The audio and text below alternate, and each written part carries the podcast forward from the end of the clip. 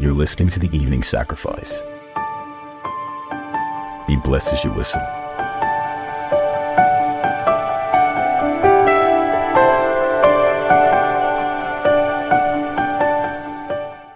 Glory be to God. Hallelujah. Father, we thank you for today. Thank you for the weekend. Hallelujah. Thank you for blessing us. Thank you for being with us. Thank you for causing us to hear you, to see you. And most especially, thank you for the forgiveness of sins. Thank you that our names are written in the book of life.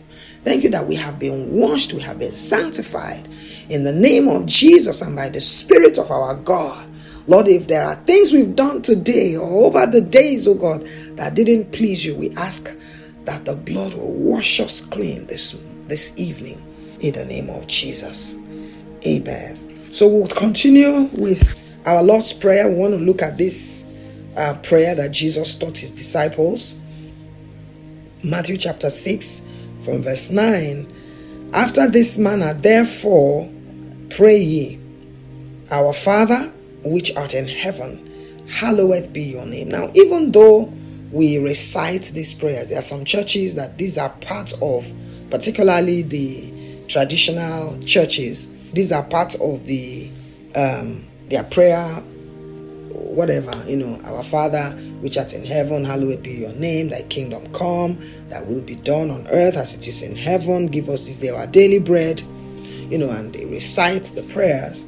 Now, even though we can pray them like this, but we need to open up the prayers so that we understand what they mean because Jesus wasn't giving us a prayer booklet, He was teaching us the manner, the way to pray, the principles of prayer.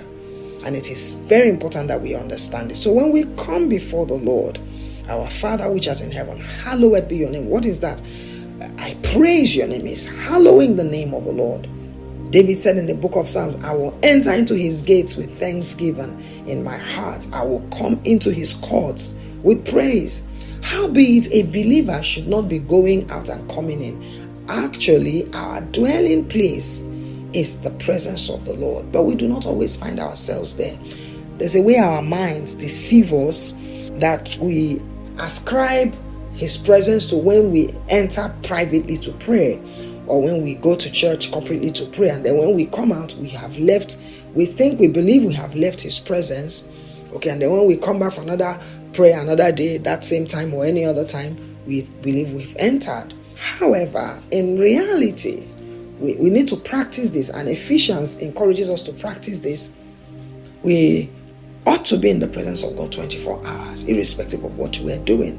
And that's why the Bible encourages us to be a people of thanksgiving. In the book of Ephesians, the Bible says, they said, Be ye filled with the Spirit, speaking to yourselves in psalms and hymns and spiritual songs, singing and making melody in your heart unto the Lord. So God wants us wherever we are irrespective of what we're doing, is either our hearts are musing over the goodness of God, you know, or we're singing quietly in our hearts, humming in our hearts, singing hymns to the Lord. No matter what we're doing, we're singing, okay? And that way we're in His presence. We are always offering Him praise, offering Him thanksgiving, offering Him worship. Our Father which art in heaven, hallowed be your name. So it makes it easy for us to even bring supplications at any point in time and gives us open, we see an open door into the presence of God. Even when we enter into our closet, it doesn't take us hours or 30 minutes, 20 minutes of whining and whining and whining before our hearts align to the presence of God. God wants us always to be in His presence. Praise God. So, Verse 10 says, Thy kingdom come. So, this is critical in the life of a believer that the kingdom of God should come. Kingdom of God should come not only on the earth, but first of all in your life. Your kingdom come in my life. What does it mean for the kingdom of God to come? It means that God is ruling over us. We have submitted our lives to the Lord to rule over. Now, kingdom come, thy will be done on earth as it is in heaven. Now, there are books in heaven, there are destinies in heaven. God told Jeremiah, The day you were born, I knew you before you were formed in your mother's womb. I knew you before you were born. I knew you. How did he know him? He wrote things for him. He wrote things that he would do. He wrote his prophecies, things that he would prophesy. He ordained him a prophet to the nations. Jesus said, I have come out of the volume of the books to do your will, O God. Now, can I tell you something? It's not only Jesus, all of us, everyone on the earth, we have a book. And we should live out of that book. That is why we must seek the Lord on a daily basis. And Satan does not want you.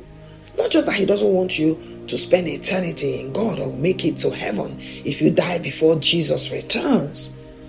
But beyond that, he doesn't want you to fulfill destiny. He doesn't want you to fulfill your divine assignment, that which has been written for you personally. You are unique. You are unique. You're a unique person. And there are specific assignments. There is a specific lifestyle. There are specific places that your feet should touch, where you should live, the number of days you must fulfill. Now, those number of days can be increased at your request if you please the Lord. Hallelujah. It's there in the scriptures. I will add to you the number of your days. That's an addition.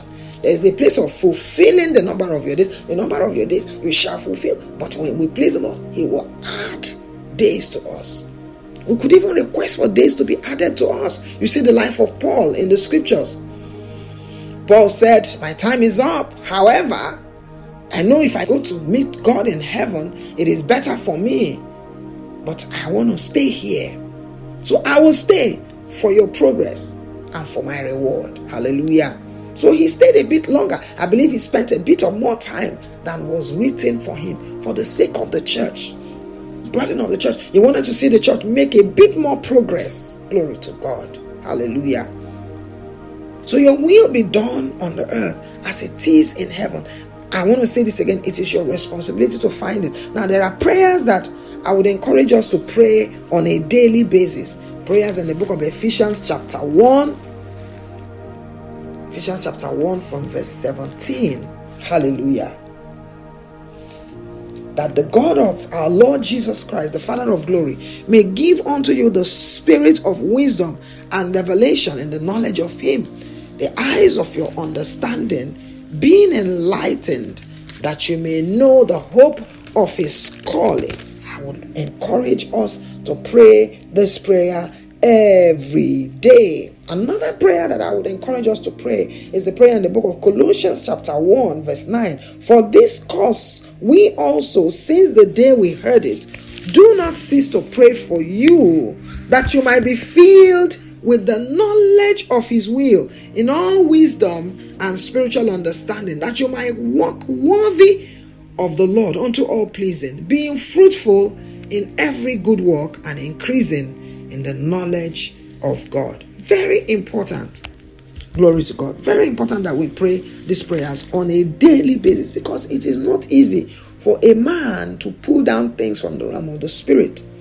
The Satan has captured the earthly life, okay, the worldly realm, and filled it with distractions. Now, these distractions can take us off course.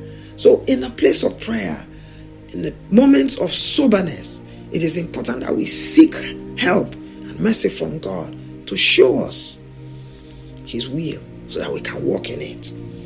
Sometimes they come to us through dreams, through understanding, through persuasions. And then those persuasions, we go to God and we pray them out. You pray in the Spirit over them, pray in the Spirit over them. Bring the matters before God. Decisions that have to do with your life. Who you should marry, which job you should take, which city you should live in. Now, those things are tied to our destinies as a baby Christian, God can allow you to, you know, as long as you're living right, can allow you to just go by living right, serving the Lord, you know, your local church, whatever. But after a while, the good and acceptable must become perfect.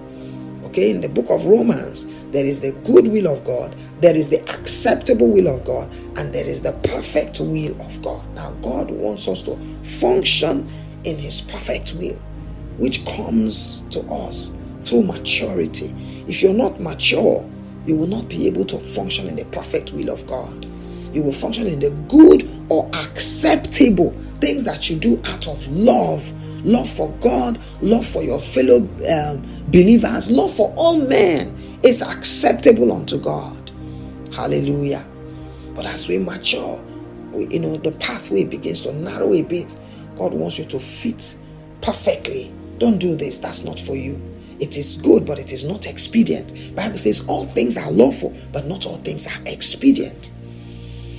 He wants us to leave off some of the acceptable things and focus on the good and then on the perfect will of God. There is no other place you can find the perfect will of God if not in the place of prayer.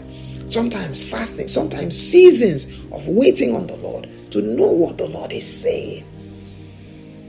Being full of the Holy Spirit alone with speaking in tongues alone, where we're baptized in Holy Ghost, we pray in the Holy that alone is not enough. Sometimes we need to give much more attention to Lord, what are you saying? What do you want me to do? Why am I here? Okay? Sometimes people bring proposals to make you a pastor, bring proposals to take you out. You need to seek God. Is this what you called me to do? Don't forget, Kenneth Hagin pastored for 12 years. And the Lord said to him one day, I never called you to pastor. The Lord has spoken such words to me too. I didn't ask you to do this. I never asked you to live here. Hmm. When we seek the Lord diligently with quietness within us, we would know the will of God. Hallelujah. And then we will birth the kingdom of God God wants us to birth, pray for the kingdom to come. Lord, let your kingdom come into my life. Let your kingdom rule my life. Let your kingdom come into this environment. Praise God.